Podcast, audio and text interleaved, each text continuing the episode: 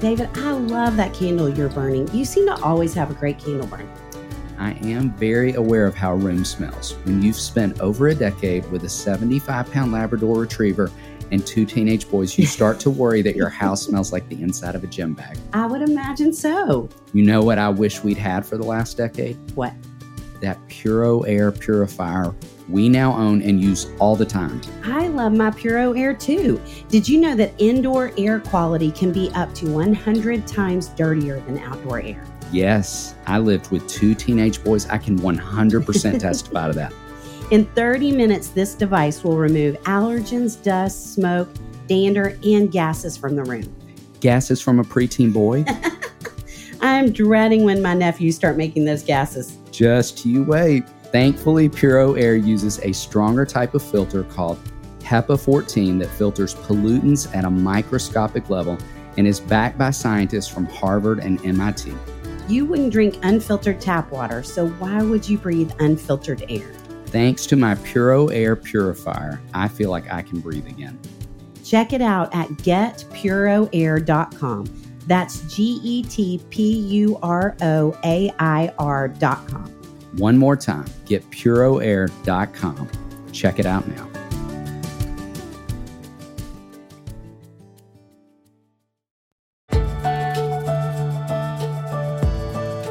Welcome to the Raising Boys and Girls podcast. I'm Sissy Goff. I'm David Thomas. And I'm Melissa Trevathan. And we're so glad you've set aside a few minutes to spend with us today. In each episode of this podcast, we'll share some of what we're learning in the work we do with kids and families on a daily basis at Daystar Counseling in Nashville, Tennessee. Our goal is to help you care for the kids in your life with a little more understanding, a little more practical help, and a whole lot of hope. So pull up a chair and join us on this journey from our little yellow house to yours. The Raising Boys and Girls podcast is brought to you in partnership with Minnow. Minnow provides meaningful screen time and shared experiences for families to help you grow in your faith together. Check them out at podcast.gominnow.com. That's podcast.gominnow.com.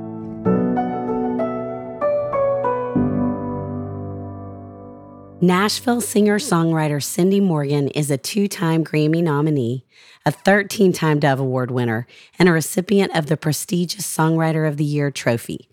Cindy has 21 number one radio hits to her credit and has penned songs for notable artists including David Archuleta, Vince Gill, India.Arie, Rascal Flatts, Amy Grant, Mandisa, Natalie Grant, Michael W. Smith, among many others.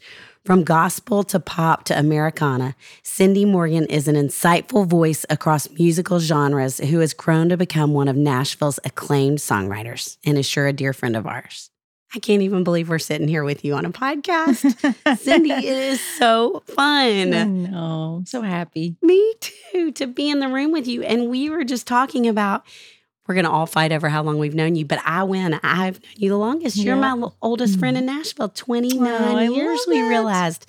It's Actually. I'm your oldest, oldest Oh, yes, chronologically. Yeah. Yeah. I wouldn't have said that. Melissa, but you feel free. Well, and I just remember when we met and we were hanging out that you told me about Melissa. All we talked about Melissa, and I was like, "Who is this Melissa?" when I know, started at who is this Daystar, yes. That's right. I thought you were going to say we met over a boy that I liked Oh, because we oh, did. We did. What was mm-hmm. his name? I'm not going to say it on a podcast. Are you kidding me? That's great. That- Oh, you don't wait remember minute. I was like, I name. Don't get you say it either. up. Now I- it's turning I to a know. different podcast. I know, I know too, totally who it is, but don't you dare. You are Okay. a good friend. You have yes, been a I good friend. I was thinking as I was driving over here today, I mean, I feel like we could say you're part of the reason we even have a podcast because you are the reason that Melissa and I ever wrote a book. Yes. Our first book, we came to visit you in Canada and you were writing a book Okay. with Carolyn McCready and Terry Mhm. Glaspey That's for right. Harvest House. That's right. Yes, and they were visiting you Oh, and you guys met. and we Yes. overlapped by one night. Oh, and we started telling them about Daystar, and they said, "Y'all should write a book about that." And they were serious, and we got to write a book. I mean, it was a joke how it kind of fell into our laps, but it's totally all thanks to you. So, Well, Is I she mean, getting royalty I- I payments for that? Well, you there know, are it no wasn't really thanks to me. It was thanks to Funny, it was thanks to the overlap, but I'm glad that I was there. So, oh, Carolyn and Terry, Uh, I oh, know. I They're love great. Mhm. people. Are- Yeah. Yeah. So That's so such a fun, fun. long history. I know, I know. And just so proud to get to sit with you. Oh man, I'm proud of you guys. I'm so proud of of just what you do and what you represent and and just how important what you guys do is for parents. For me as a parent, I've I've just been so blessed and so nurtured by what you guys do. So thank you. Wow, you're so sweet. We're going to talk about some things that you've been doing lately, but I feel like more than any artist I have ever encountered, you like have this amazing way of reinventing yourself and stepping into a million different arenas. And your creativity is just so expansive. I mean, I, do you have any idea how many songs you've written? Man, I mean, at this point, most songwriters who write a lot would say, I mean, you're you're in the thousands at this point. So I'm Cindy. definitely in the thousands, but you know, most of them probably are bad. that is not true. that is not You true. know, we could all throw you- out our favorite Cindy you- songs. You oh, get, easy. you got Yes. you only get one good one for every like hundred, really good one. But yeah, Okay, so thousands of songs. How many albums? I think I'm probably at twelve now, Wow. something like oh that. Wow. Yeah, Is that just you or Saint Lola also? I think that's probably me. I mean, Saint Lola. I, you know, maybe if I add them all up, maybe that is including Saint Lola. But yeah, Unbelievable. And the other part of your creativity being, I think every time I see you, you have a different instrument in your hand Yes, too. for like, sure. It's it's endless. Yes. Like I just think, how many instruments do you play, Well, Cindy? you know, I don't play any of them great. My deal is I feel like every instrument makes you write a different kind of song and they're they're all in different tunings, which means that it sounds different when you play it and you know, you'd write a different song on the banjo than you would on the piano or even Oh, the guitar. yeah. You know, We don't get mean, that at it- all. you know what I, I mean? It, that's how my brain works, and that, and I'm very non-traditional in that all my friends that are guitar players tease me because my guitar only has five strings because the high string. I don't like it. I like the more mellow strings, and the high string always messes me up. And so I just take it off. And so, you know, some of my friends call me five strings because I only play with five strings. But I'm like, but hey, that's what I like. And I'm like, I'm not going to let that be a distraction from me being productive. So I was like, oh, I'll just take it off. But um amazing. but I anyway, that. I just find my shortcuts around stuff. But yeah, I love to write on different instruments. But it's Nashville, so there's so many masters of playing different instruments. So I'm definitely a songwriter player in that. I'm not I'm not great at any of them, but I enjoy it. How many books have you written? Well, I mean, not many. So just two, like Barefoot Just on two. Barbed Wire. And I mean, y'all have written like 10 at this point, but a couple books that are kind of memoirs and then the children's book. And I did write a couple novellas for a publishing house in Canada. Unbelievable. And you are always working on something new, Yes. Some which we'll come back to that. And one of my favorite stories, which I- you're just going to have to tell, the movie song.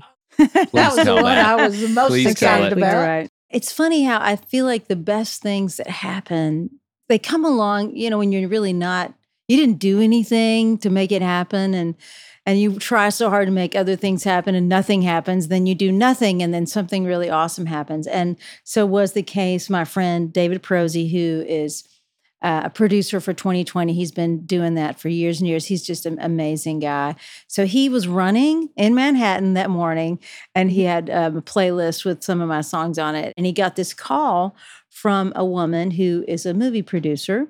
And she said, I'm producing this movie and we need this song for this like turning point. Could you suggest someone? He's like, Oh, I know exactly who. Because he had just been listening to me. I was, of course, the first person that popped in his head. So then I get this call from this woman in New York who said, We are doing this film with Alec Baldwin and Demi Moore. We need a song in the turning point of the film where the protagonist figures out, yes, I really love this woman and I'm going to change my, you know, way of doing things to make this relationship work. We need a song right there. And I was like, okay, yeah, I'll totally try. And then she said, now there are two catches. the first catch is that we need it actually in two days. And No. we not only need it in two Days. days, but we need a fully produced demo in two days. I was like, all right then. And then, and she said, and the other thing is that someone's going to sing this that has actually never recorded a song before. Like, okay, this is not good. I mean, okay, how's this going to be? She's like, yeah, this is an artist who's always wanted to record a song, but never has. And so this would be his like debut song. And she said, and that person is Robert Redford. i was like, Unbelievable. What? I So love that. yeah. I, I was like, what universe am I living in?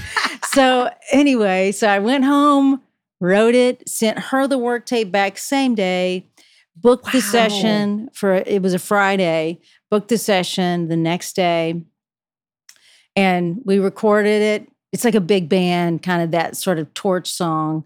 And then we had to send it up to Robert and his wife Billy because they had to give it the thumbs up. They did. And the next thing I know, I'm on an airplane. You know, a couple months later, you know, I remember they were like, okay, you've got to go in there and work with him and like make sure he knows the song. And then I, I produced his vocal in the studio. Oh. and so, uh, but I had to go in the green room and spend quite a lot of time with him, just kind of going over it and Correcting Robert Redford. no, well, like, no, how or just like you know, melodically. For him, he felt intimidated by everyone that was in the process because they're all, you know, they they called in all the cats in New York. There are all these like amazing session jazz players in New York. Philip Phillips played guitar on it, and he was a sweetheart because he was a friend of the music producer guy on the film. But I just remember looking through the little glass door to the green room and seeing him sitting there on the couch, going, "Okay, what am I going to say?" You know? But uh, describe how he looks. how he, he is he is a fine looking man. I'm just going to tell you. Oh, He had these like acid wash jeans and this leather jacket on. I mean, he was looking Sundance. I mean, he was looking a really cool haircut and he looks fantastic. I thought I was going to be in my pants. I was like, this is not real, you know. But when we started talking about Nashville, and he's like, oh, I love Nashville. I really like that city. And Hmm. he was really great. He was just wonderful. And we, we had a really good exchange and I had a good time together. And he did kiss me on the cheek at the end. I'm just going to say. Oh, wow. hmm I might not have washed my face. I mean, I didn't for a long I time. Yeah. Mary Poppins kissed me on the forehead when I was a little girl, and I didn't you wash it for serious? mhm, weeks. Yeah. Oh, that's so, awesome. Robert Redford would. No, I don't know the Robert Yeah, Redford yeah. trump Mary Poppins. I'm Uh, waiting for mine. Yeah, Yeah. you waiting for Yeah. it? I can Robert see how you would be a Robert Redford man. Yes. Uh, Yeah. Oh my goodness. Is he your dream? Ah, Yeah. his eyes. Yeah. And the movie is called that. Blind. The movie's called Blind. And it's kind of based on roughly on the life of Norman Mailer. Wow. Hmm. There's definitely some fiction added, but it's kind of inspired by some parts of the life of Norman Mailer. But So interesting. yeah. That story is such a picture of your talent. Uh, yes. Can Yes. you write a song in 48 hours, create a demo, and come coach Robert Redford on some vocals? Cindy, there Totally. is such a picture of you. Oh my And here she is with us. Yes. I know. How fortunate are we? Well, we do have official things to talk about. We Yay, could talk about a million other things for days. But Melissa, do you want to kick us off? Yeah, we're talking about vintage values. And uh, is there one that you think kids struggle with today? Or just one that comes to your mind? the vintage values, like something that is like an old fashioned kind of concept. Yes. Well, if I think about my own kids, I would say quiet time. I would say Mm. for the positive side of boredom is something that maybe might be a big thing. I read this article about the connection between boredom and creativity because your mind when you're bored it kind of kicks into this other mode and that's how you access things in your subconscious and and the daydreaming process of Hmm. like getting into a creative space. Hmm. I mean, I feel like for my kids trying to instill in them a desire to want quiet.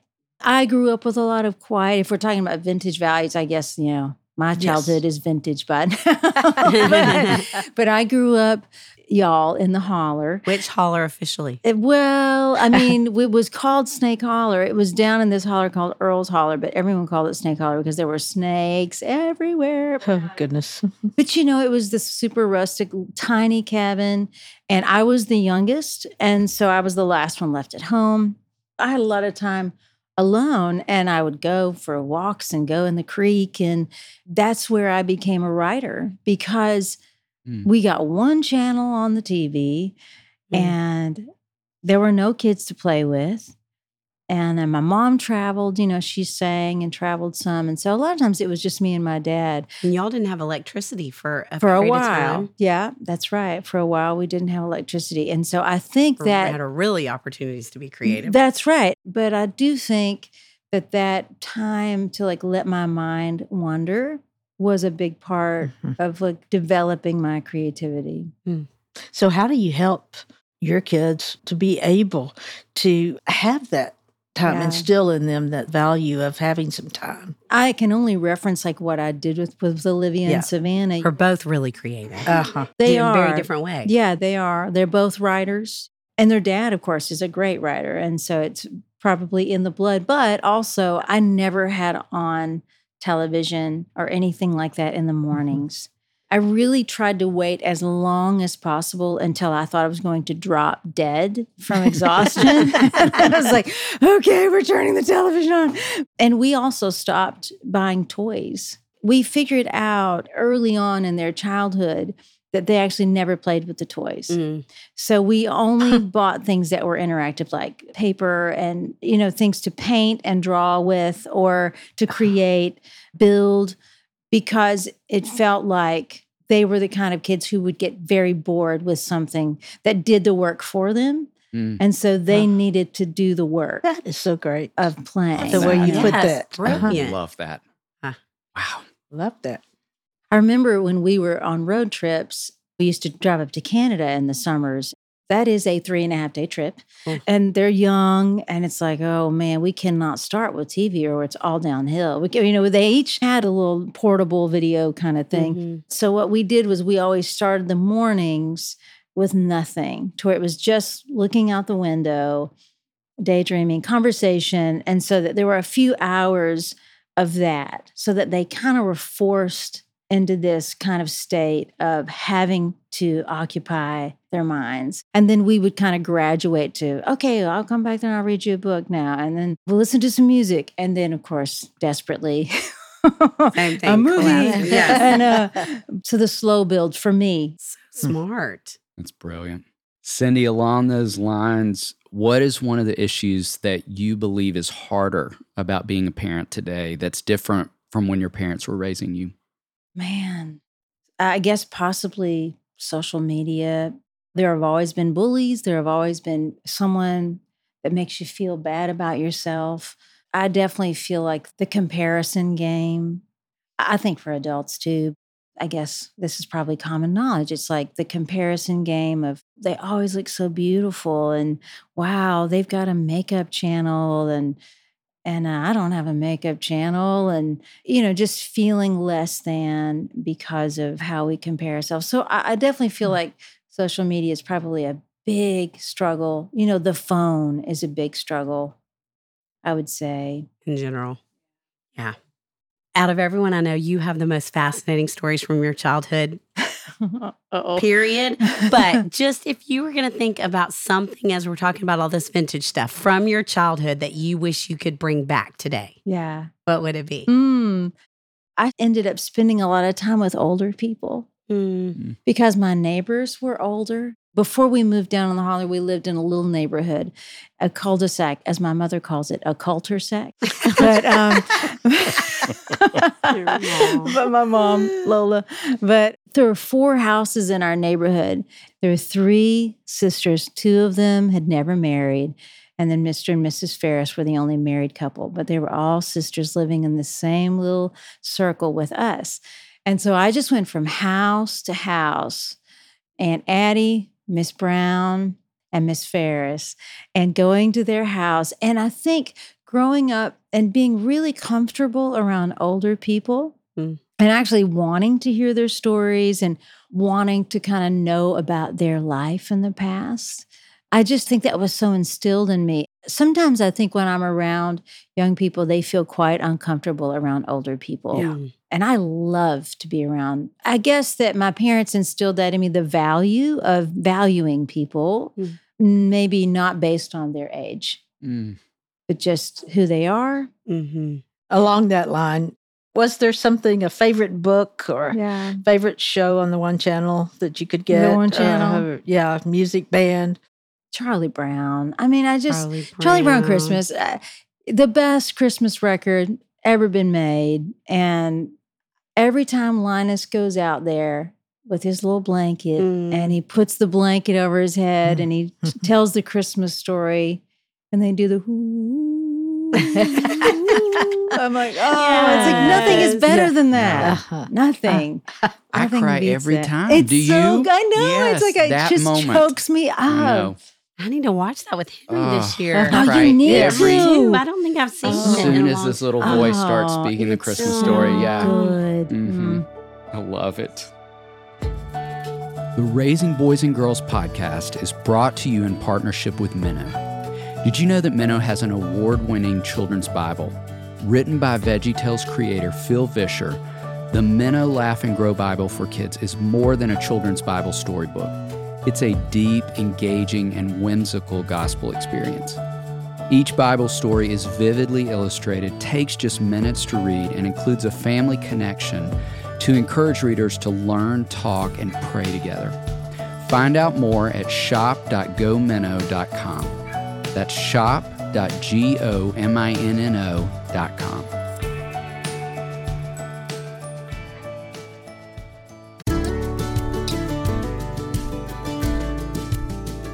David, did you get your taxes finished? What did you say? What are you eating? Okay, I am obsessed with these new Chipotle barbecue kettle chips. Will you share? I would have, but they are all gone. Where'd you get them? Thrive Market. Uh, how much do we love Thrive Market? I could record an entire podcast about that topic. You know who else loves Thrive Market? Patches. She loves the surf and turf meaty littles from the Honest Kitchen. I love that Patches has a surf and turf situation going on. From pets to kids to grown-ups, everyone can find things they love at Thrive.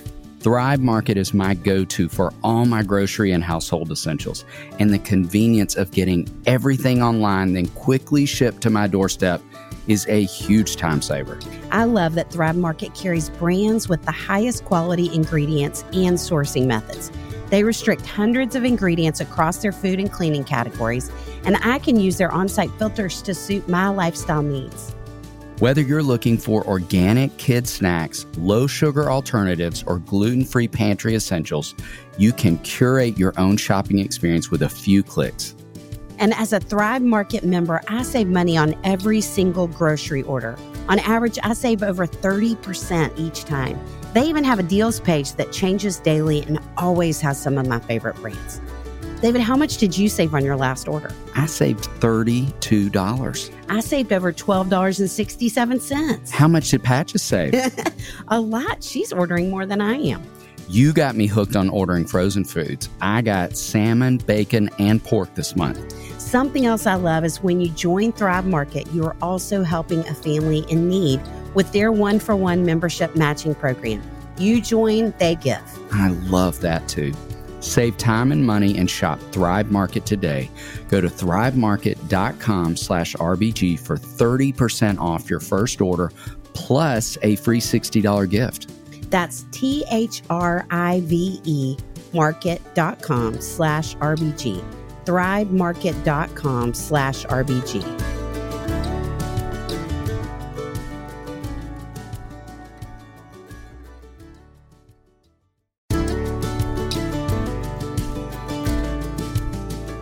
Shout out to Claritin for supporting this episode and providing us with samples. Yes, for the samples because seasonal allergies are no joke in the state of Tennessee. or Kentucky, where I spend the summers at Hopetown. I spend most of the summer outdoors and could not function without allergy relief.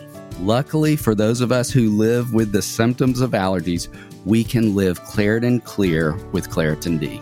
This double action combination of prescription strength allergy medicine and the best decongestant available relieves sneezing, a runny nose, itchy and watery eyes, and itchy nose and throat, and sinus congestion and pressure with ease. You just described my exact state in waking up, minus the need for coffee. I've been taking Claritin D for my allergies for years, and it's been an absolute life changer. I can be outside with the kids at camp without my eyes watering like a fountain, and I can speak without feeling like a frog has jumped into my throat. But at Hopetown, a frog could jump into your boat or your bed, and Claritin can't really help with that. That's true, but they've got allergies covered. Ready to live life as if you don't have allergies? It's time to live Claritin Clear. Fast and powerful relief is just a quick trip away. Find Claritin D at the pharmacy counter. Ask for Claritin D at your local pharmacy counter. You don't even need a prescription. Go to Claritin.com right now for a discount so you can live Claritin Clear. Use as directed.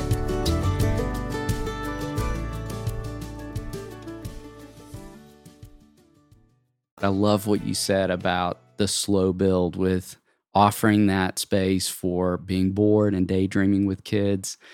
Is there anything else that you would encourage parents to consider as you think about just building creativity into kids? I read a book that was like a psychology book about raising children. It said that some children who are high strung, like Olivia, is a definitely my type A, very, you know, OCD kind of child and really creative. We used to talk about in our relationship, you and me and Melissa, Mm-hmm. not to leave you out, David, Okay. but when we used to hang out and watch our movies and stuff, like someone was Tigger, someone was Pooh, and someone Mm. was Piglet, right? Out of the three of us, Yeah. I Don't would- say it. Don't say it. She's gonna. I'll say it. Or, Eeyore. Oh no! I say Pooh. I don't say I love you, Cindy. But I remember that T-shirt you had. You remember that T-shirt you had that had little Eeyore with a little clown over Yeah. his Sissy's called me Eeyore for I a love while. that. But, but anyway, Olivia is definitely Tigger Mm. and Piglet. I think she's a little of both. And so this book was saying that when you have a child who is that sort of personality, it's really important to stay calm when they are really stressed. Or just even like children who are creative and who are given to that sort of creativeness or giftedness, that it's really important for them to have a feeling of stability. So, because I'm really emotional, I'm a four on the Enneagram, and so is Olivia. And so I feel like I remember in my younger days being really up and really down, and that was difficult. And so I had to get to the point where I had to really figure out how to kind of level out and not be so impacted by my mood swings. So watching Olivia with that, who is like really up and really down, and nurturing her creativity and, and even just her feeling of safety, I realized that I couldn't. I had to really try. If she was panicking, then I had to be logical Mm. and like just really kind of give her that calm energy back. And even Savannah, who is more, she's more pragmatic, you know, and she is very creative, but she's more of like down to business, you know. I mean, she is my parent in many ways. she's very together. Yes. And it's weird because my role with Savannah is so different than my role with Olivia. Because with Savannah, because she is such a strong personality, I have to let her feel like she's, and this is maybe you guys are going to tell me I'm doing the wrong thing. No, we're not. But in some ways, I think she quite enjoys being in leadership of me in some ways. She's a natural teaching you In leader. some some things. things, Mhm. and some things that she is, she is wise, and she does have wisdom to offer me, and she does see things different than I do. Now she just turned eighteen, but she's kind of been that way for a while, and I'm okay with that. I'm okay for her to feel like sometimes she's in charge of me. Yeah, she is so capable. Uh, she is. Are there ways specifically, and you've kind of spoken to this, but that you feel like with them being so different, that you've helped kind of draw out each of their creativity? Like, what are kind of Yeah. specific ways? I feel like encouragement is really important. I remember a moment Savannah wrote this paper about Atlas, and I think she was in eighth grade. It kind of blew my mind. And Mm. at that point, Olivia's older. She's in high school.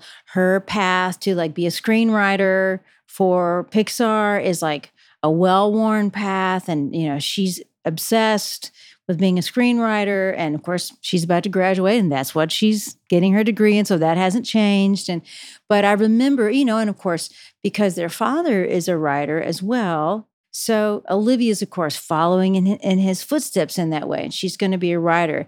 And as the younger child, you know, you're already in the shadow of like, Mm. oh, well, she's going to do that. So there's a natural inclination, I would think, if I put myself in her shoes to go, well, I can't do that. Mhm. And so I remember her reading me that paper and just having this moment of thinking, I need to say something right now to her. And I said, Savannah, just because Olivia wants to be a writer, that does not mean that you can't as well, Mm. because you would do something completely different. Your writing would be completely your own.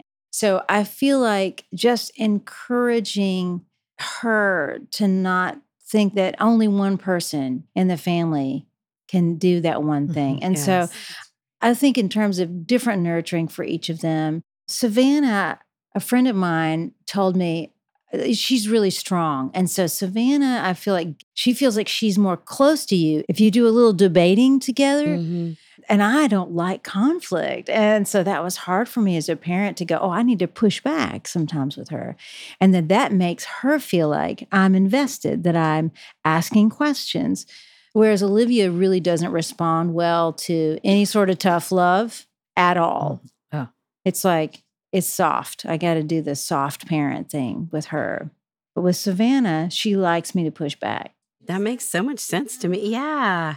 Feels And like such a picture of of, you. yeah, where you know your girls, Yeah. you know, and the differences in temperament that bring about a different response from you as a mom. You can pick up on that pretty good because I just recently spending time Yeah. with Savannah and I love talking with her. And I can see what you're saying there that she Mhm. in- invited me in a way to say something different from what she was saying. Yeah. So- Is that right? Uh-huh. Oh, that's but I cool. Yeah. gingerly went that way.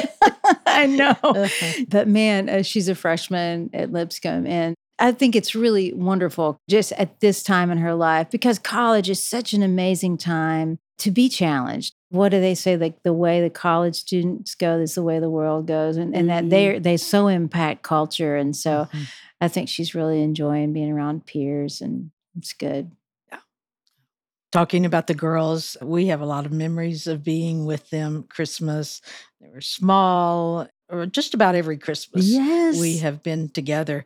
I'm just so so proud of them and so Mhm. it's fun to talk about them. But do you have a favorite Christmas memory with the girls? I have a memory of us. So we were driving to Arizona and it was right before Christmas. We were spending Christmas in Arizona and we were driving through New Mexico and a blizzard hit. And we thought, okay, what do we do? Do we keep going? This is weird. Like we're in New Mexico and it's starting to snow really hard Wow. because it went from like nothing to just a downpour. And so we were fortunate in that we pulled off before everyone started pulling off. So we got a room at a Howard Johnson, but it felt like a Hampton Inn. You know what I'm saying? So it Uh. was more like a Hampton Inn in that it had the hot breakfast. yeah. It was a nice hojo but thank the Lord because it's all there was there. But it was such a blizzard that it completely shut the interstate down. And there was a little tiny Highway 55 diner right beside the hotel. We went and we had dinner. And then that night, we came downstairs and we made snow cream. We got the little like flavor packets from the hotel, the coffee bar. Huh? And then we went and got fresh snow and we made Oh. snow cream in the lobby of the Hojo. Ah. and the girls built snowmen. And we were like snowed in there for three days. And we really? yeah, we couldn't leave for three days. Then finally the diner closed, and then Mhm. all there was was the breakfast bar. Oh, no. and, and so at, night we would come down and like get the peanut butter and jelly and the bread that was hiding in the back pantry of the hotel lobby. But it was so fun. And they built these two big snowmen, kind of where people pull up at the hotel. The girls built these two welcoming snowmen at the Hojo. So, yeah. what a so memory good. that in New Mexico. Who would think, you know? Mhm. So I love that little memory. Mm. As we keep reflecting on Christmas over the years, how do you feel like you pointed the girls back to the true meaning of Christmas? For the girls and I, we always had a tradition of reading a lot. So we read every day together.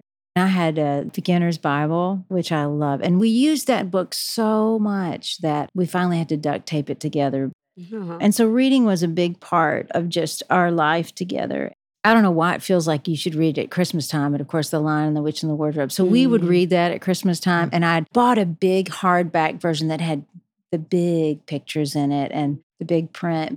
I guess I always loved reading that book to them because of the beautiful allegory, Mm. like the scene where Father Christmas comes. Mm. And you know, the movie, they didn't do it where they had the big tea, you know, like Father Christmas brings them tea in the book and they all have tea with the beavers. And Mm. I don't know. I just love it.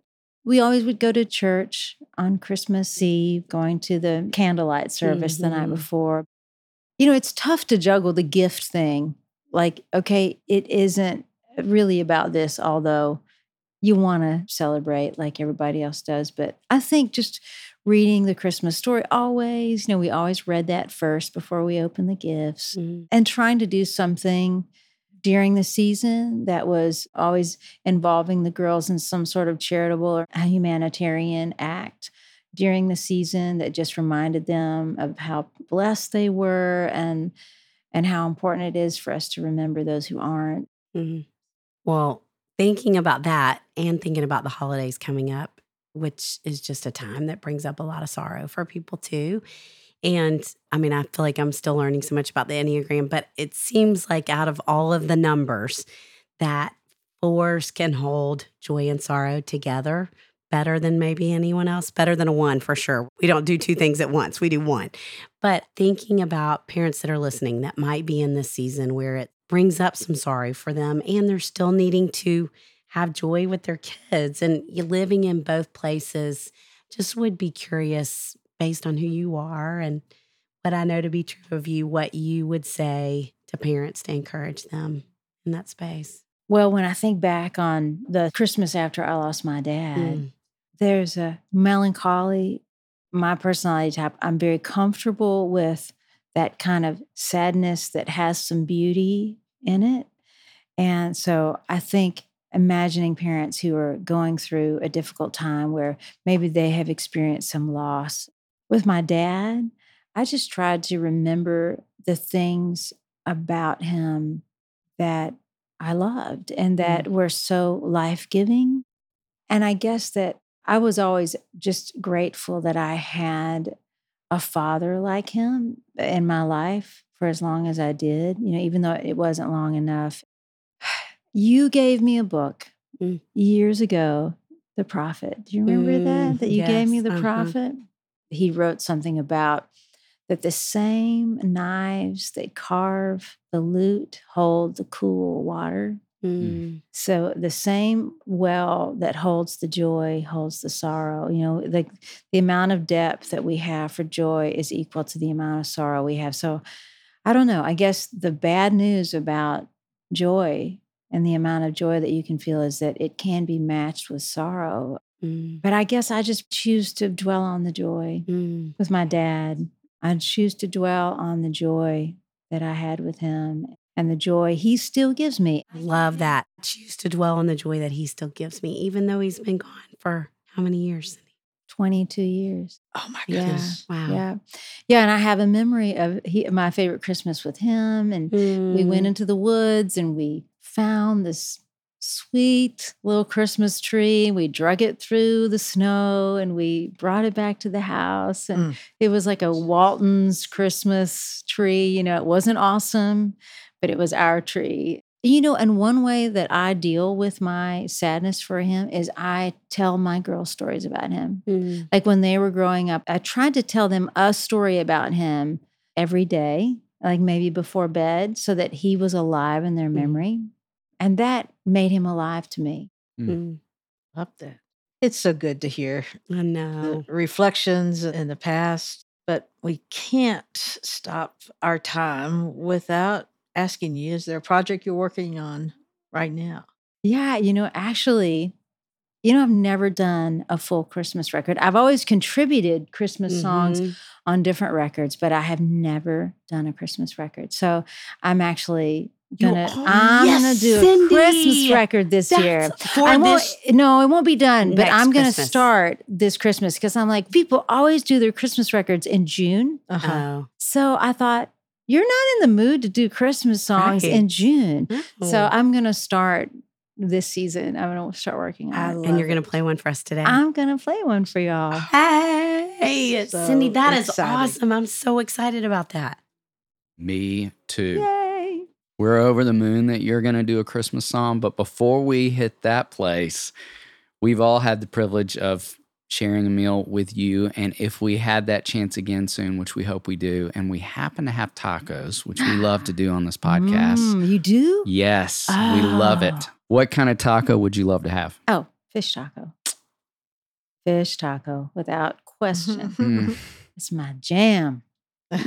Love it. That's Hey. great. We'd love to have that happen. and you can have a fish taco at Christmas too. That's not Oh, against the rules. yeah.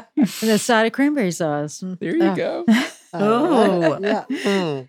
Cindy, thank you. It is just, I mean, always it's Oh. a joy to be with you, but it's just a joy to get to share you with our people. Thank and you. Oh, I'm so excited to be on this. I listen to this podcast. Cindy, So I'm so excited to be on here. We still can't believe that we have you here singing. This feels like a beautiful way to usher in the Christmas mm-hmm. season. So, will you tell us what you're going to sing? Yeah, okay. I'm going to do kind of a melancholy version of What Child Is This? All right.